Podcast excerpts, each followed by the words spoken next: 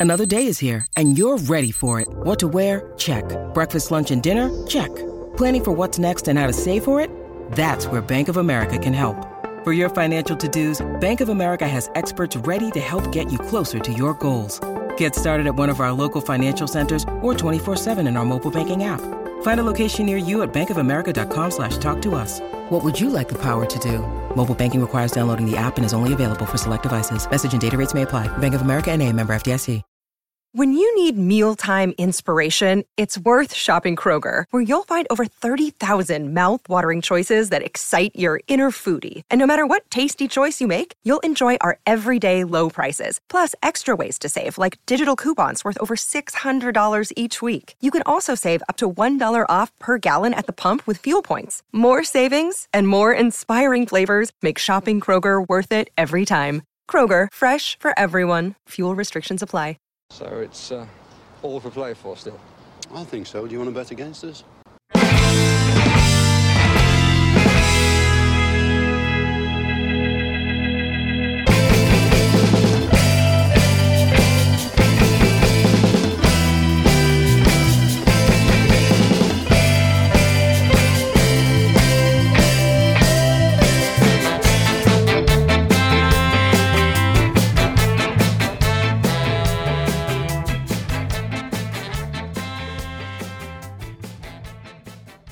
Villains, and welcome to For the Love of Paul McGrath podcast. And today it's just me, Neil. I don't have Paddy, but I have had a knock at the door, and there's two visitors here to to to come in for a cup of tea and have a little chat today. And it's the two guys off the Villa View. It's Dan Bardell and Ty Bracey. How are you doing today, guys?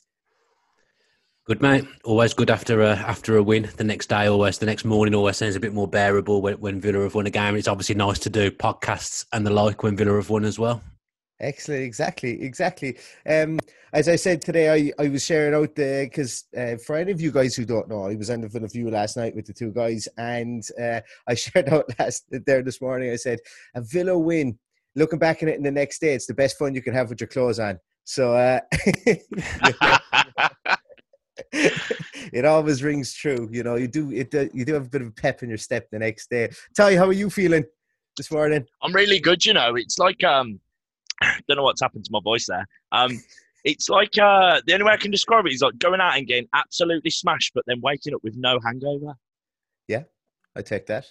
I'll take that. It's, it's, the sun is shining. It's a bit cold in uh in in Viva la Birmingham, but it's uh it's a lovely day, mate. You know, it's nice to be on socials this morning as well because it's just positivity beaming everywhere. You know, which is always a good sign after a, a rough couple of years. So yeah, I did something that I've I haven't done in a long, long time. And when I was with you guys last night, I was maybe about ninety minutes away from from where I live. So I hopped back into the car. I was in the coffees last night in the pub, and uh, hopped into the car. And as I was driving back, I turned on Talk Sport, just something that I haven't done for quite a while. I'd say maybe Martin O'Neill era was the last time I could stomach listen to, to, to talk sport. Uh, nothing against it. It's just when Villa were down, they were very negative about Villa. So, uh, which I suppose you can't really blame them. Um, but I, I turned on last night, and that'll tell you how much a win will rise all boats. You know, it's. Uh, I was actually looking forward to listening to Jason Cundy and what he had to say about about wow. Aston Villa last night. So that'll tell you what kind of a good mood I was in when I was going when I was going up the road. was was Gabby not on? He's he's on Talksport every five minutes at the moment, isn't he? Yeah, he wasn't on last night. Not that I heard anyway. But uh, no. I actually like him. I like listening to him. He's no, I do too. Some, uh, you know, it's it's funny. He's not a hot take merchant, which there are too many of those. Really, I suppose knocking around at the moment. And he's a wind-up merchant, isn't he? And uh, I think that's brilliant. what they look for in a in a in a presenter on Talksport. You know, he's just an absolute wind-up merchant, and he's the he's the biggest one of them all, mates. He'll fit right in in there. He's. I think the great thing about him is that, like, he speaks his mind, and he's obviously very passionate and, and an Aston Villa supporter, and he's not going to let anybody talk down about the club. And yeah. uh, I think the lot of like when he's on, he will snap back at people who start not talking negatively. And I think I'm not going to say for too long, but it's been a while since we've had maybe uh, a person in the media that's been able to kind of stand up for us, I suppose. Stand yeah. up for Aston Villa. I know Rambo McInally does it every every so often, you know, on Sky Sports. He's uh, and you don't want to mess with him, but um, there's a there's a couple of guys who who would have a high enough profile would be able to do it. But uh, I'm glad to see Gabby is out there getting pushed out in front of the cameras and is uh, doing a bit in the media because uh, you know he's you know what he did for Villa was absolutely fantastic as well, and sometimes goes goes unsung. I think as time goes on, people forget how good he was. Um, but uh, yeah, as I say, so it's great to great to see him. And speaking about people forgetting how good certain things, certain players, and certain events are, before we get on to the game last night, today is 26 years on from Phil King's penalty against uh, against Inter Milan to uh, to win the first round of the of the UEFA Cup. And I, I was blown away by it this morning when um when, when I was reading about it. And when you look back at that game, do you guys remember it at all? I think Dan, you were saying just beforehand that that was your first European and game. does. He's a fossil. yeah, I was. Uh, it was would have been my first European game. I think that might have even been the first first year I had a season ticket. So it was my first exposure to to European football at, at Villa Park. And when you're a kid, you kind of got used to it, didn't yeah. you? Going to the going to those UEFA Cup games because we we pretty much were in the UEFA Cup for most of my, my early time supporting Villa. I mean, mm. it's completely gone gone awry now. We're, we're nowhere near Europe, but there were always good times. Villa Park under the lights, and I think that was before the whole end went to went to all seater. I think they would they were redoing the upper tier. They were at, at that point. So I, I was on a milk crate watching that watching that game. I think I, I think health and safety. That, yeah, I used that's what you used to do. You used to stand on a milk crate as a, as a kid in, in, in the whole end. And I just remember when Phil King's penalty went in. I don't think I even saw it go in because it, it just erupted. There were there was bodies, people everywhere. So that was that was like my my first exposure to limbs, if you like, because it, was just it was just absolute carnage. In there, I was only about seven, I think. Yeah, it was it, it, was one of my first games that I was definitely the first um, European game I remember. Obviously, I watched it at home, and I was telling the guys that I, I had a bit of a mishap. That I watched it. I was standing on a, on a on um, a windowsill, and as I went to jump down off the windowsill, I was wearing I was like seven or eight as well, but I was wearing a really big fluffy pair of socks or something. And as I jumped down, my feet got stuck in a radiator and I mashed my head off the ground. But uh, I remember it. That's I remember Phil. I remember seeing Phil King's goal on TV. My my parents had me stay up to watch the um, watch the penalty shootout because uh, obviously you know my dad my dad wouldn't have been a big football fan, wouldn't have been a big soccer fan at all in our house. But uh, as I started to grow to love Aston Villa from the age of maybe about five or six or seven, um, he started following them with me. So uh, yeah, it was great. That's epic. my, my, old man's a blue nose, mate. So uh, my old man's a blue nose. My brother's massive on football. He's he's, uh, he's like you, Dan, with results from uh, from past times. He's just got an insane memory for it. But he's an Arsenal fan because he lived in Surrey till he was eight. So uh, you know, I was only four when that game happened, unfortunately. So uh, I was probably I was probably playing uh, with some Power Rangers, to be fair, in the bath or something. I, I, saw Phil King about two weeks after that game. Like, I think Nii Lamptey lived over the road f- from me, and we saw like we were playing football on the field, and we saw Nii Lamptey, Dean Saunders, and Phil King, and we went over to get autographs, and Phil King wouldn't sign anything. Nii Lamptey and Dean Saunders did. Phil King just said no autographs today, lads. We were literally wow. about seven, eight years old. so that, he... that penalty, that penalty clip's always quite tarnished for me after that. A few weeks later like did he did he think that his star was on the ascent? Like that's probably the, know. that's the most famous he was. just going that penalty, that's I would have signed anything. That is. he was he was honestly mad because obviously Dean Saunders at the time was was Villa's main man, and he was like quite happy to sign the sign the sign the footballs and stuff. I think one of the footballs had dog shit on it at the time, and he still he still signed it. But yeah, Phil King just literally turned around to, to a bunch of kids and was like, "No autographs today, lads." So we couldn't believe it. Yeah, Come on, Phil, rectify it. Send Dan an autograph if you're listening to the podcast. Rectify this situation.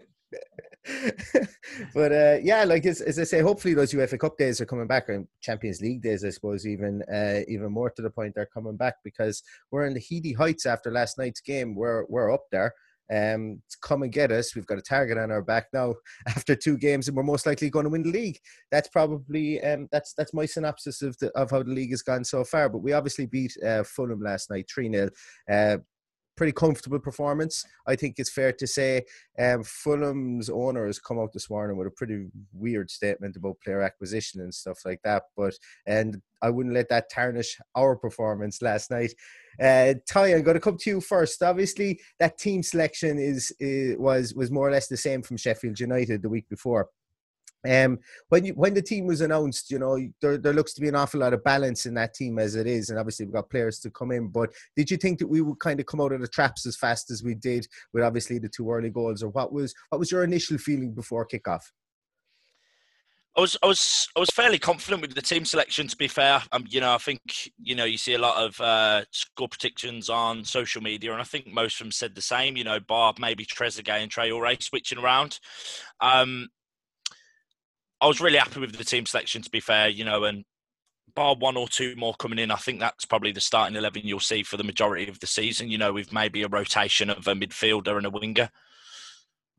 Yeah, I think that's that's a fair cop as well. And uh, there was uh, a certain man, a certain manager that manages the team that we're going to talk about, or managed the team to, the great success that we're going to talk about in a moment. And Mr. Tony Pulis, Dan, he had a, a few words to say. He's not, uh, wasn't very, um, how will I put this? It wasn't very complimentary. Well, I don't think it was. He wasn't complimentary about Tyrone Mings, but it's like if you never watched him play football before. He said that he wouldn't be yeah. able to to marshal Mitrovic or marshal the the Fulham attack, but uh, bit of egg in his face, I think, afterwards because their attack was pretty powder puff. A couple of crosses in from Kenny Tete on the right wing, um, coming down that side.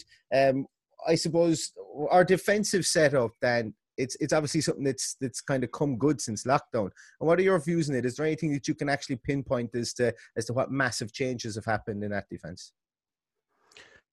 I think probably one thing that has changed is, is just in front of the back four. So if you, you look at Douglas Luiz, I, I wasn't having him at all before before lockdown. I, I, just wasn't seeing what some people were saying. Yes, I could say that he he was a, a, good footballer in terms of, of his technique and the way he moved the ball, but I thought defensively he was causing us all kinds of problems. Came back after after lockdown when football restarted, and his positional sense as a as a DM in front of the back four was was just incredible. And those last ten games, he, he was far and away our, our best player, and he, he, made me look very stupid with some of the tweets I've done in the past. So I think having him in front of the in, in front of the back four up to speed has, has, really really helped. But when we're defending, we just look a, a bit more compact. I think we we press at the right times as a team now, whereas before perhaps we, we weren't doing that and we were leaving ourselves a bit a bit open. There's, st- there's still moments where people make rash decisions. Konsa's very very good. He, he's matured, but every now and again he'll do something that reminds you that he's a young centre back. And even Mings himself, he hasn't played a load of games at centre back in, in the Premier League, yet he's seen as this really experienced player and our leader back there. But if you look in terms of game time as a Premier League centre back, he's, he's, probably miles away in, in terms of games played. So I think everyone just getting up to speed and get, getting used to it has helped. We had troubles with goalkeepers as well over the course of, of last season. Hopefully that's going to settle down now. But we just look more compact and we look more organised. And it just looks like everyone knows their jobs and when they're supposed to do things, whereas that was not the case for the first 28 games of the season last year. Yeah, and that's that's I suppose that is a good cop that these guys needed time to play together. We had a lot of chop and change. Engels was in the team one week, Hause was in the team another week. Yeah. Um, you know, we had Elmohamady, Guilbert swapping at right back and and that kind of as a unit, it's probably the biggest unit the it's one of those ones that you need stability. Like you go back to the United teams, the early uh, Alex Ferguson United teams. You had Paul Parker, you had Bruce Pallister, and Irwin. You know, going back to yeah. like that's I, I would say they played every single game that year, you know, and you see that even Arsenal when they went invincible. I would imagine that there's, if I was to look back at it, their back four probably played every minute together as well. So it's important to have yeah, that been. stability in a back four, I think, too. And that's probably as well. You see, like even you look at you look at Man City's travails, and I know this isn't a Man City podcast, but there's a lot of chop and change trying to find the right formula. And maybe sometimes the time isn't given because managers are under the chopping block an awful lot. And you know, it's mad to hear that Pep Guardiola has signed 500 million worth of defenders. And now they're talking about not giving him time to. Now the media are saying, well, how is he getting so much time to implement these guys? But you know, that's that's football, I suppose, and that's a conversation for a completely different day. But but Ty, looking at some defenders that we have there as well, there's a much maligned defender that we have, and I don't know. I think that I think uh, he comes in for an awful lot of unwanted stick, and it's it's Matt Targett down the left hand side. Um, oh, controversial sometimes I'm not seeing why people are as angry with him as as they are. Um, at the, in his early few games last year, I probably did gnash my teeth and shake my fist at him a couple of times until I kind of learned, uh, until it kind of became apparent that he can't that this is this has to be what he's being asked to do. That that his job is to be that overlap for Jack Grealish, and then you know his defensive duties are very much uh, a kind of a soft press as opposed to being right yeah. up in, in, in the in the winger's face. Tell me what you feel on Targett. What are your views on him? I mean, I don't really want to be massively controversial to him. Um, I mean, I brought it up last night on uh, on the Villa View, and you know, I got a bit of stick for uh, for. I, I wouldn't even say it was a negative, but I, I think left back is a position that I wouldn't say well weak. I don't think weak is the right word, but um, the the issue I've got with our, our left wing back position is we've got Neil Taylor, who isn't defensively poor, but he has nothing going forward. But then you've got Matty Targett, who is great going forward and probably not as good coming back. Um, but his link-up play with Grealish alongside the left, you know, he's you know he's been really impressive over uh, the course of last season. Um, and I think they work really well together on the left. So you know, it's not really something I'd uh, I'd want to disrupt this season.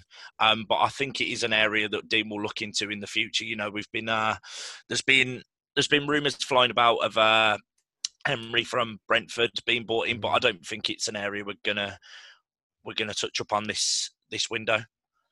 Yeah, it's it's, it's it'll be an interesting one because, as you mentioned, Neil Taylor is he's a very decent defender. He's an international quality defender. Yes, he's once again he's a guy who has his cult following and he's got his uh, his detractors too. But it, I suppose if we were to look at it, um, that would be an area that if you were to poll the the public, that most Villa fans would say we need to strengthen. It'll be interesting to see what happens there because, as I say, I like I quite like Matty Targett. He's grown on me, and the fact that we're almost willing to invite people down that wing because nearly yeah. four, between forty five and fifty percent of uh, all the the our opposition's attacks come down that wing religiously every single week. So it's almost like we funnel people down that wing because we're nearly yeah. better at defending crosses from there or something. I, I don't know what it is. It's it's a really yeah. I mean, I I, th- I, think he was he was really important. You know, I don't want to sit here and slate him because he he was massive for us last season. You know, and uh, he got some assists in place and scored some goals. You know, and he you know, he was there in the right place at the right time. So, so I don't want to sit here and knock him and say, oh, yeah, he shouldn't be in the squad because I, I think he should be in the squad, you know, but I think over the next year or so, too, if we're going to start pushing up the table more, I think that is an area we're going to have to improve on. Uh, I think we need more of a, more of an all-round um, left-sided wing back, if I'm honest. Mm-hmm the thing is though we spent like 17 18 million on him and i know the owners mm. have got got big money but we're not going to go and spend 17 18 million pounds on someone and then just make them make them a backup and i think the other thing with Targett is he's very good going forward I, I really like him i think he gets undue criticism i think as villa fans we're always looking for someone to criticise and especially on social media and I, I don't really like that it feels like at villa since ever i've gone down that there always has to be a scapegoat but you associate attacking fullbacks usually with having the speed. So if he gets caught up the pitch, he just doesn't have to have the speed to get back. That that that's not his game. So it's yeah. it's almost like we're asking him to, to, recover, and it's it's a way that he isn't going to be able to recover because he hasn't got that that raw power and speed. But yeah, he's very up and down. He has he has some good games, he has some bad games, but that, that won't be a priority for, for the board, especially in this window because there's other areas that they need to get get people in, and I can't simply Villa can't spend 18 million on someone and then not have them as first choice. Yeah, I agree. It's it's interesting as well. If you see the shift in the league, you see guys like uh, Tariq Lamptey, young kid comes in, athletic, can play the game, can can be a pressing, attacking fullback. You see Trent Alexander-Arnold. There is also this thought process that the shift to maybe you can get in a young athletic guy from your academy, or you can get in a young athletic guy that has latent speed and latent athletic uh, traits that can play that that that that position if needed. And I think that you know there's uh, what's his name, Kane Hessler or Kane, yeah, Hayden Kesler and stuff Hayden. like that. Kesler Hayden, yeah, I think there might be something in him as well. Obviously, being on the bench last year and, and so on. So maybe that is the thought process that they can maybe get someone in there if in a pinch. Obviously, Neil Taylor is next up. If Neil Taylor was to go down, then in a pinch, you could bring in somebody like that and as long as the, the, it doesn't affect Jack, which to be honest with you is really pivotal in our attacking sense. Obviously, if it doesn't affect the overlaps for him and the confidence that he has in going forward and, and having that out ball to the outside so that he can just shift it wide, um, and we get maybe 80% of the defensive duties that, that Matt Targett has. I think he's probably okay with that, Dean Smith, to kind of punt on that for this year. But also, I think as well that Matty Targett, you kind of see him. There's there's kind of a uh, Tyrone Mings, without anybody in the in the, in the crowd, you could hear the Tyrone Mings balled him out of it a couple of times there last night. But uh, he takes it in good jest. And what I think in this is, well, another piece I wanted to bring up was this team. I I can't ever remember an Aston Villa team that has such camaraderie in it. Such like they all seem like friends. You know, they all Yeah. really seem like friends. Tyrone Mings, you see Mings and, and John McGinn and Jack Grealish and, and even Ollie Watkins now and, and, and so on. They're, they're all fitting and knitting in. It's for me, and I'd like to get your guys' thoughts on it. For me, that's probably been the biggest thing that Dean Smith has done. He's united the club.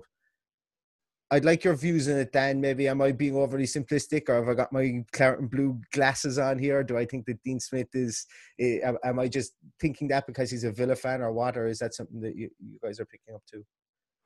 No, I think it's it's valid. I think there, there's been moments since Smith's been here where the, where the dressing room would have been a bit disgruntled, and we had a bad run under Smith in the championship when he first came in, and obviously we had bad runs last year. But sometimes having a bit of a bit of angst in the dressing room, it, it, it's not a bad thing because I know that Dean Smith and his coaching staff they basically just got like a, a no knobheads policy. Yeah. So when they bring players in, they they look heavily at the, at the character, how how they're going to fit in in the dressing room. I mean, Matt Targett and Jack Grealish, for example, were good friends before before he came in. So they'll have looked at that. They'll have asked Jack Jack about him, what his opinion is on him. They want people that are going to fit in the dressing room and, and not cause problems. So as much as they want good players, I think something they look at is they want to have a strong dressing room. They want to have that togetherness, and, and ultimately that was a huge factor in us staying up last season because the lads got together. Dean Smith cajoled them, and we got ourselves out of trouble when it really looked like we were going down. Yeah. And and Ty, has it been any kind of? Is there anybody you think that obviously when you see people like Mings and and and uh, and Jack out there, they're the two leaders. Is there anybody else that you think that really kind of is that that gel within that team? Because you know there have been calls even like if Villa were getting relegated last year, it was a case of okay, we're the bigger teams are going to pick apart this squad. Yeah. But obviously the squad stayed together. We haven't let anybody go this season, and and that's testament. So is there anybody else? Do you think there's probably a you know a bit of, a- a piece of glue within that team that's kind of keeping everybody together? Um, I think it's I think it's collective across everybody um, more than everything, uh, more than anything. Sorry, um, I think belie- believing in in Dino has been a massive factor as well. You know, I mean, if you look at the stick me and Dan got the end of last season, um, I, I up until the last day was you know smithing and we, we can do this, you know, and I got absolutely hammered for it. Um, someone who I've been particularly impressed with, especially after lockdown, because we did look a bit uh, rusty after lockdown at the start. You know, even though we were defensively better, um, was Douglas Luiz. He's just come back a completely different player. You know, and then you're hearing that he's uh, been passing English exams. You know, so he's adding to the communication with the squad. You know, and as as Dan said when. Uh, at the start of the podcast, with what's changed in the defence, where have we got better? It's what's in front of him. You know, we've got the Brazilian Vieira, and I think he, I think he's fantastic. Um, and people were saying that he had a quiet game last night, and I don't really believe that to be true. But it was just that we didn't have a team hammering us for 90 minutes coming at us, so we didn't really see much of him as more than usual because he wasn't as heavily involved with because we were much further up the pitch. Yeah, your DM's quiet. That's a, that's a good thing. You, you you wanting to quietly get get along with his business. It, it means you you haven't been in trouble through the game. Definitely, yeah, I agree, mate. It, and it's interesting as well. I haven't looked at the at the stats from last night, but when you look at the who scored team of the week so far, there's four Aston Villa players in it: Mings, Matty Cash, and then the two other central midfielders that weren't Douglas Luiz. And usually you'd be saying that Douglas Luiz was their standout central midfielder. So McGinn and and Conor Conor Hourihane were uh, were selected in the, the who scored team. So there was four Villa players in total there, which is uh, I suppose is testament to the fact that it was so comfortable. that We could do what we wanted with Fulham yesterday as well. Um, and and and as I say, I think if there was money left in the pot at the end of the year, and I don't know what Man City like it, uh, I think it would be wise to see if there was an option to maybe buy out uh, Douglas Luiz recall or uh, buyback clause in his contract because you see that this club means business. And, and the reason I was getting with the camaraderie piece is because obviously Mings has signed a new contract, Jack Grealish has signed a new contract. I would expect guys like McGinn and, uh, you know, there's no point in offering Douglas Luiz a new contract now if Man City just decide, hey, we're going to take him back now that Fernandinho is uh, is is on his last legs. So it would be an interesting piece to be able to um, to see if there was some negotiation with, with, with Man City on that, uh, and see if we if, if we could do a deal, lock him up for a couple of years because that core of the team would be pivotal. And and while some people said bringing in the multitude of players we did last year was a negative, I think going forward, the players that we want to keep, it'll be a good point because we'll have them all locked up for four or five years and they'll be able to grow together. And obviously, you know, five year contracts mean heavy, heavy transfer uh, value for those players because they won't have, have time winding down their contract, provided they don't try to throw the ties out of their pram. But as Dan said, we don't hire knobheads in, uh, in the recruitment process. So uh, hopefully that will be the case that, that we've got honourable young gentlemen that will uh, will stick to their contracts and not try to put dummies out of the or the ties out of the pram. But I think looking, we'll be in trouble with Luiz, you know. not, not this not, not not this summer, but yeah. in twelve months' time, I think I think we're going to be in big trouble. If you watched, Man, I don't know if anyone watched the Man City game oh. on Sunday, but um, Rodri and Fernandinho just look so pedestrian, mm. and Louise isn't that, and he's also got the passing attributes that that Pep likes. So, I mean, to be fair, Pep might not be here in twelve months' time, which would, would probably end up being a good thing for Villa, but he likes Luiz, so I think in twelve months' time we're in a bit of trouble there. Yeah, and uh, yeah, as I say, it's it's definitely something to look at. Um, obviously, there there's talks potentially, most likely of well, this morning it looks like the Ross Barkley. Yesterday it looked like it was Ruben Loftus Cheek. I don't really want to go down the the transfer merry-go-round at the moment because I think everybody's clamoring to have that first story and throwing shit at the wall, if you'd excuse the phrase. I had to say that they can be right, but I think that this one goes down to Sunday evening or Sat or Monday evening um, five o'clock, whatever time the transfer window closes, and I think we'll see two more people in there. But before we look, yeah. uh, uh, as I said, the transfer window can wait. We've got two massive games to play before that, and uh, and we're not even going to really, I suppose, talk about Liverpool, but Stoke. We've got Stoke, uh, uh, which is a kind of I don't know. I like the Carabao Cup being played midweek at the start of the season. I, I actually think it's something, and I hope it's something that they keep and that they reorganize the the the calendar to, to, to do that and reorganize the the European calendar too. Because I think this works because it floods people with football early on and it gets the Carabao Cup out of the way. Um, we're beneficiaries of this massively. Jacob Ramsey came on last night and he would not have seen minutes only for his good performance in the Carabao Cup. And it is a way of teams, maybe the blood players, see what they have in the youth before they go and blow 20, 30 million in the transfer market in the last day of the season. Um, we've got Stoke on Thursday. Uh, I'm presuming nobody here wants to see any of the 11 that played last night uh, step on the field against Stoke. what do you think, Ty? Would you risk anyone?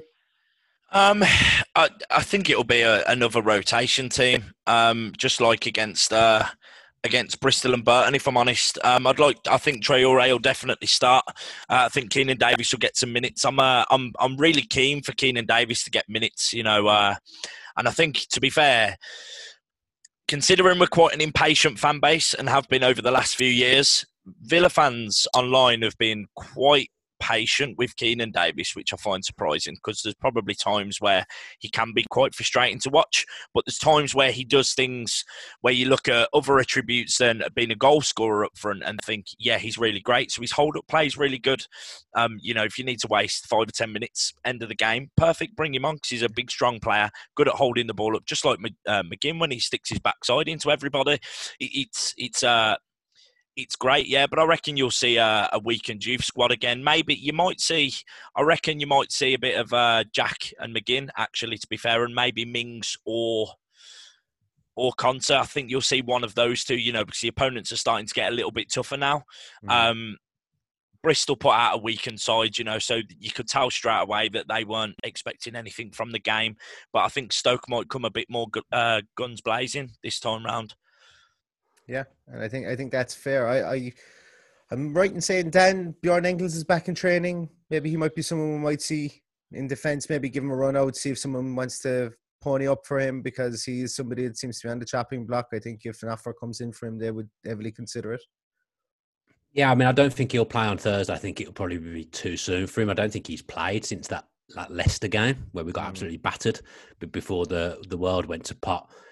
So it'd be too soon for him.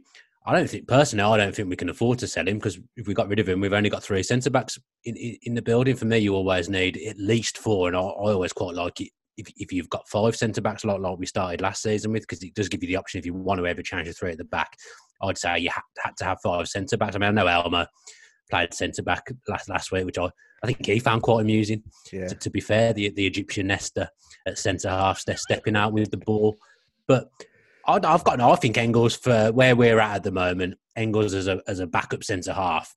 I think that's a pretty pretty strong position to, to be in. I look at Engels as being the backup for Konsa and Hause has been the backup for Mings. That would be the simplistic way I would look at it. But the biggest thing I'm worried about on Thursday is, is James Chester playing because that's going to absolutely break my heart. You did. You were saying that, yeah, absolutely. And and look, James Chester, I think is close to every villain's heart over the last three or four years. And uh, yeah, if he does get a run out, um, as I say, it's, it's going to be it's a pity there won't be any Villa fans there to give him a give him yeah. give him the captain's applause because uh, you know he literally more or less gave up his career, his Premier League career, to to to help Aston Villa. You know, so that there's there's a lot in that, and for that year that he gave us. Um, yeah, are, are we do? I suppose does Dean Smith as well with with Stoke obviously the weekend or Stoke on, on Thursday, Liverpool at the weekend. It's going to be an interesting blend of alchemy or whatever you want to call it that Dean Smith is going to have to come up with because I would say in his mind's eye he wants to keep the the winning streak going. Um, like we're unbeaten in, Jesus, I can't remember what it is. Eight games? No, um, a few years now, it feels like. it does, yeah, yeah. it's a uh, yeah. I don't think we've. I'm just trying to think. Yeah, we've won eight games in a row or something like that at the moment. If you include, uh, oh no, we didn't. We drew against West Ham. We're eight and B. I think we're eight and B at the moment overall. Yeah. Yeah, I think uh, we um I think we have won. I said this to Dan last night. I think we've won our first three games in a row at Villa Park since 2009 under Martin O'Neill. Ooh. Jeez, that's uh yeah, because like the stat to win our first two Premier League games since 1999 was a mind blower. Um, that yeah. was crazy, crazy, crazy stat. That uh, considering the amount of years that we must have been, that we were in the Premier League just treading water. When you when you think back to it, even when we had Martin O'Neill there, you know, we still couldn't put two Premier League wins together at the start of the season. So we were obviously slow starters back then as well. So so this is good. This is a very positive time to be an Aston Villa fan. And I hope we go out against Stoke. I hope, you know, that those players uh, keep the fire lit for Aston Villa and that, uh, you know, we come away with a win it because it's been a competition. It's been good to us. It was good to us last year. It gave us the happy, probably the second happiest day of the season, getting to Wembley. And uh, yes, people can say that it probably detracted from our league performance, but you know you have to have a ticket to win that to win that uh, to win that trophy and, to win a trophy for Aston Villa is, is will be absolutely fantastic. And um, staying up is I, I, I think this season staying up is uh, much more in our own hands. I think the team is more capable of it this year. So maybe press, pressing on and catching teams cold in the Carabao Cup this year. Have another crack at it, see if we can win it again would be great. We've got Chelsea and and Spurs tonight, so that's one one of the big six teams gone yeah. out of the competition you know, we might get another favourable run. I think our running is actually favourable enough until the semi final, um, provided that things go our way. And yeah, why not? Why not have another go at it with our youth team as well? Do you not think it's like peak Villa that pretty much the last game most Villa fans would have gone to would have been the cup final where we lost? And then we go and go and win it the year after when no one can go. That would that would just be like vintage Villa. We've all been waiting to see us win a trophy since 1996, uh, and then time will come and we won't be able to be there. That that yeah. just feels like something that could happen to me. Best of luck with your ten o'clock curfew in, in Solihull, in yeah. uh, in Halesowen, and, and, and anywhere like that. Boris, if Villa won a cup this year, best of luck with your ten o'clock curfew. I'd, oh, I'd never God. come in. I'd never go home. I think that yeah. was the last time I seen you, wasn't it, Dan?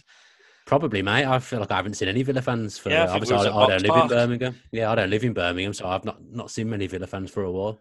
Mm yeah, it's uh, yeah, and hopefully, as I say, someone will come up with a magic vaccine, hopefully soon, and fingers uh, crossed. And we kick this, and uh, yeah, because like even getting over from Ireland, um, you know, it's not a big deal. You could do day trips to Villa Park and, and it doesn't knock a jot off you, you know, 20 quid in Ryanair. You pay 20 quid getting on the train from London up to Birmingham, you know, probably more. Definitely. You know, so it's uh, it's a case of uh, it's very easy for us to travel over here as well and uh, and get to Villa Park. So the, lo- the sooner it comes around, the better. Um, so, guys, listen, I've taken up way too much of your time today. It's been an absolute pleasure having you on the show. Thank you so much, uh, Ty and Dan. Um, I, I'm almost. I feel like I'm patronizing, telling people to to watch you guys in the Villa View because no, I'm no, no. Here. you know, if you aren't watching the Villa View already, then you're. It's you that's wrong. Okay, it's not. It's not the guys. It's not the guys' problem at all. But the um, yeah, if you guys want to want to plug, uh, just just so I don't get any handles wrong on Twitter or anything like that, because I I'm the worst. I'm, I'm only dyslexic when I read Twitter handles, so I'm not. Uh, Dan needs Dan needs the followers more than me. I'll let him uh, take it, uh, say his username. no, was just I was just going to say that last night when you came on, there was like so much love for this podcast in the chat going going through whilst whilst you were talking and whilst we were uh, we were doing our stuff on the Villa View. So it's great to say. I, I love that there's so many Villa podcasts and that mm. everyone wants to help each other. There's there's like a little community. I, I yeah. think it's, it's really good and it's a pleasure for me and Ty to, to come on here today. We'll give my athlete, my athletic podcast a, little plug. Though, 1874 with, with Gregg Evans because people might not be aware of that. But but yeah, the Villa View, 1874 hopefully people enjoy them. And yeah, just encourage everyone to listen to as many Villa fan podcasts as, as they can because people are we're doing it mostly out of pure love. Mm-hmm. The 1874, actually, I'm going to double on that as well. The Athletic is my favorite publication, and I'm not saying that you guys will see behind me. Uh, I've got American football apparel here behind me. Uh, um, yeah. The Athletic is just it's it's proper journalism for me. They get uh, like even when they first broke into the UK market, they had that conversation with Jack Grealish's old school, um, his old um, I can't even remember what it was. It was like his secondary school soccer coach uh, at the time and they went back and they found people who spotted him when he was 10 11 12 and everything it's yeah. just really great articles there in the athletic too and and you guys and, and, and, as i say yourself and gregg are doing fantastic things in the athletic and, and long may it continue because uh, they've been a source of super information even in the nfl and stuff and i'm delighted to see them hit the hit the premier league market so uh, it's uh, it's definitely one of the subscriptions that i would never uh, think of canning anyway because the content is just too good and it's different to the clickbait uh, in your face potential negativity that you get on maybe more mainstream uh, uh, publications and so on. So uh, thank you for all you do on that as well. Ty, where can people find you? Um, I'm not going to plug me, okay. Neil. I want to plug you because you're someone who talks very passionately. I mean, now probably more so than ever is uh, there's a lot of podcasts starting. There's a lot of i don't want to say competition because as dan said there's quite a nice tight knit community of content creators. Um, but from when I started listening to your podcast, mate, just full of energy and a breath of fresh air and something a little bit different to the rest of the Villa podcasts. And it's always nice to hear an Irish accent. There's just something about Irish accents that just make you smile. Um, and that's why, you know, people might think that uh, Neil approached us. I approached Neil. I wanted to come on and I said, Stan, do you want to go on with Neil? So, you know, we wanted to come on the famous uh, with the famous Neil. That's what we wanted to do. So I want to plug you, mate. Shout out to you. You're the real MVP. Thanks so much. I'm, I'm blushing. People can't see it here. I'm actually blushing. Yes, I can see him. I can see. Yeah, you can definitely say that. as a as a as a true a true Irishman, we don't take compliments well. We're usually get we're used to getting kicks up the arse than anything than, than compliments. So thank you. I will take them. I'm going to speak to my therapist after this and get used to taking compliments a small bit more. Baby steps, mate. Baby, Baby steps. Exactly. Well, thank you so much, guys, for coming on. Um, and uh, as I say, here's to uh, I suppose look hey why why stop at Stoke here's to beating Stoke this week and then going on and giving Liverpool a good shake up um if we can get at their defense like like Arsenal did in the early half last night and Arsenal could have scored three last night Lacazette just kicked two off Alisson. He didn't even have to save them for some crazy reason last night. Um, Lacazette just seemed to not want to score a hat trick. But uh, hopefully, Ollie Watkins is in is in the form, and Jack Grealish is in the form. We can cause them some difficulties um, at the weekend too thanks so much, guys, for coming on. Uh, thanks to thanks everybody. Yeah. I've seen no anytime, anytime. Uh, you're more than welcome. And thanks to everybody for listening. Uh, as I say, a busy week uh, this week, two games and a transfer window. So we're going to take a small bit of breath over the next day or so. Come back to you after the Stoke game.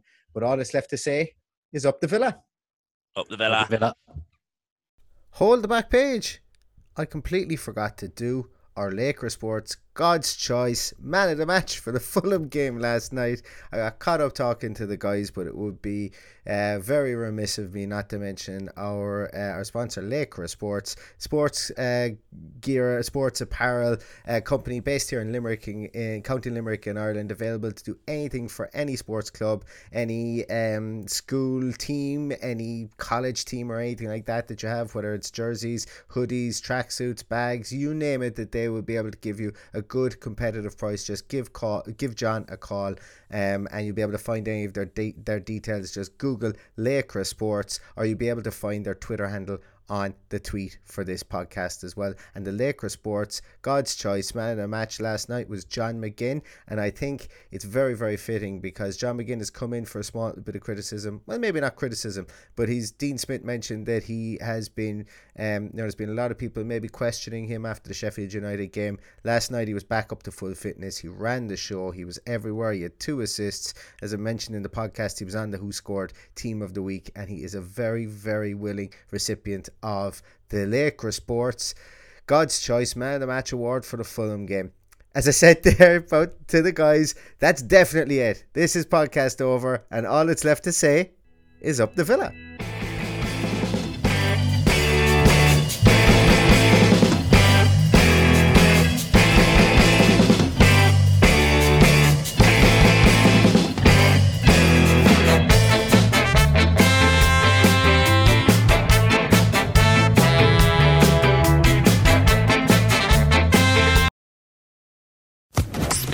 Podcast Network.